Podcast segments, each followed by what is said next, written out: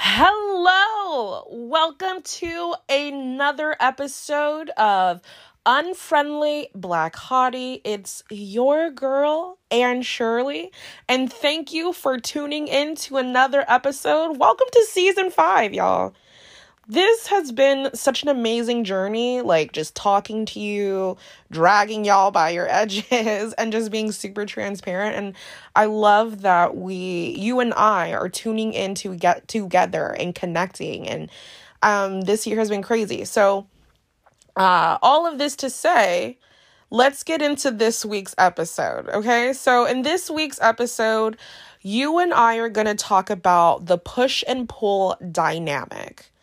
Why is it that he treats you or she treats you like the love of her life? But whenever you try to show up and actually give and be consistent, they run away and they do not want to define the relationship. Why is there this constant push and pull dynamic in your relationship? Let's talk about how that feels. Um, all right. Cheers.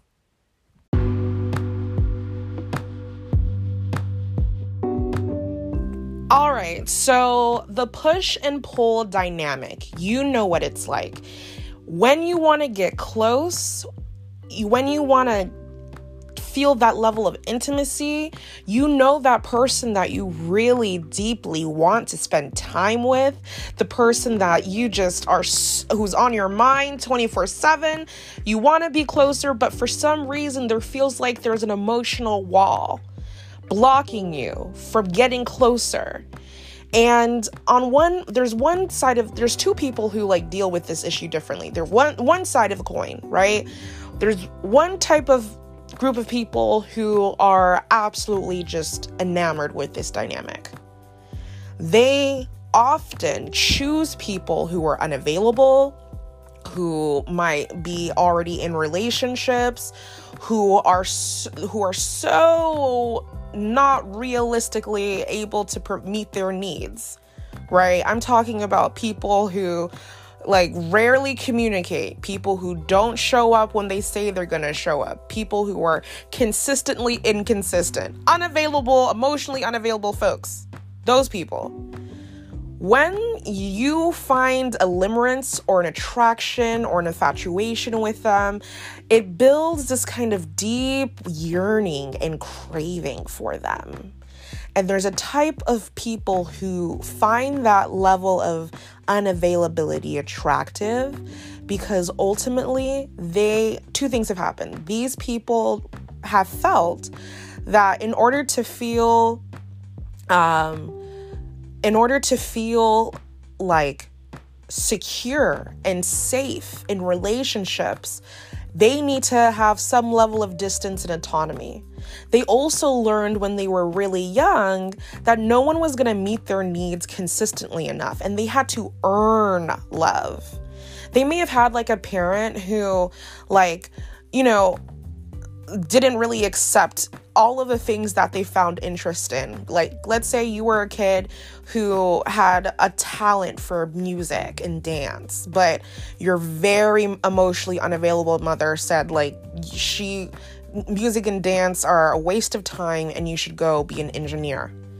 And you feel, and you felt that level of rejection, right? That type of person can meet an equally unavailable man in their adult life who will say like who you are and what you are and how you exist your hair your body. I don't like it. You need to change if you want to get with me. And they and these types of people instead of walking away are drawn to this chaos of having to uh, neglect who they really are to please someone else. They love it. They're addicted to it. It's it's called emotional addiction. Let's look. You should look it up. Right.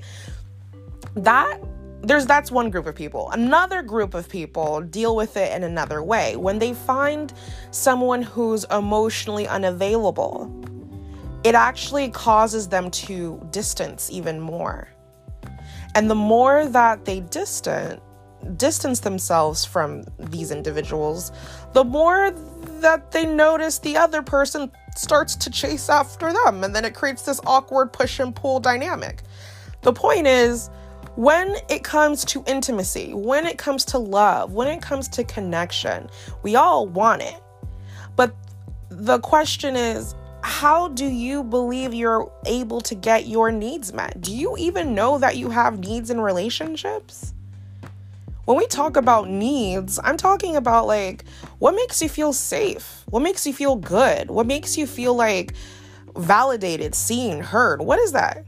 What does that feel like for you? And, you know, unfortunately, so many of us have met men and women, especially men, who are so like emotionally unavailable as a form of self protection that we feel like we have to constantly perform. And it's so exhausting trying to be with a man who in all in his actions treats you like he loves you but won't actually label the relationship because he enjoys the emotional unavailability because he enjoys the opportunity to go and come when he wants. And on the surface it reads as selfish and it is selfish but internally these men are trauma wounded men who don't feel like vulnerability is safe who have learned chaos is normal. That's what that's what feels safe and then this push and pull dynamic, like it's a form of self-sabotage and self-harm i i think. I mean y'all can correct me if i'm wrong. I don't think i am. But you can correct me if i'm wrong. It's a form of self-sabotage because imagine you are like uh you are like a seed. A seed that's being planted in fertile ground and in order for your seed to flourish and grow and develop and produce juicy fruit, you have certain needs. You need sunshine, and you need to be exposed to a certain level of sunshine for a certain amount of days. You need a certain amount of water. You need certain nutrients to be available in the soil. Certain things just have to be there in order for you to flourish. And when you deny that you have those needs, that you need a form of you need communication, you need validation, you need affection, you need consistent sex, you need certain things in order to make you feel safe. When you deny that reality, you are denying and you're harming yourself from really experiencing your full humanity and into who you can become. It's retraining yourself or reminding yourself or re traumatizing yourself communicating that, like, hey, I don't actually deserve love. And that's wild because you're a human being. You absolutely un- emphatically deserve love. So, here's the thing the push and pull dynamic feels familiar to people who grew up in chaos. Emotional unavailability, uh, unavailability feels familiar to those who grew up in chaos. Secure, consistent love and affection feels unfamiliar. That's why we push away because that feels actually threatening. This is a form of self harm and self sabotage. And I'm going to argue if you allow yourself to enjoy, not enjoy, but to maintain chaotic relationships, what you're asking is to repeat patterns of violation of boundaries, violation of, uh, uh, you're asking to be in relationship with narcissistic people who expect you to abandon yourself in order to meet their needs. You are breeding the seeds of codependency. You're breeding the seeds of codependency. And it's not in your best interest. That's why relationships feel threatening. That's why we avoid them. That's why we get possessive because we're not communicating what we truly need because it doesn't feel safe. So here's the thing here's what I want to walk away. I want you to walk away with. By the end of this conversation, be clear on what you want and need in a relationship. Talk about what the soil has to feel like. Imagine the level of the the time you have to spend in the sun to make you feel warm, the water that you need to nourish you. Understand what those are and don't compromise it. All right. All right. All right.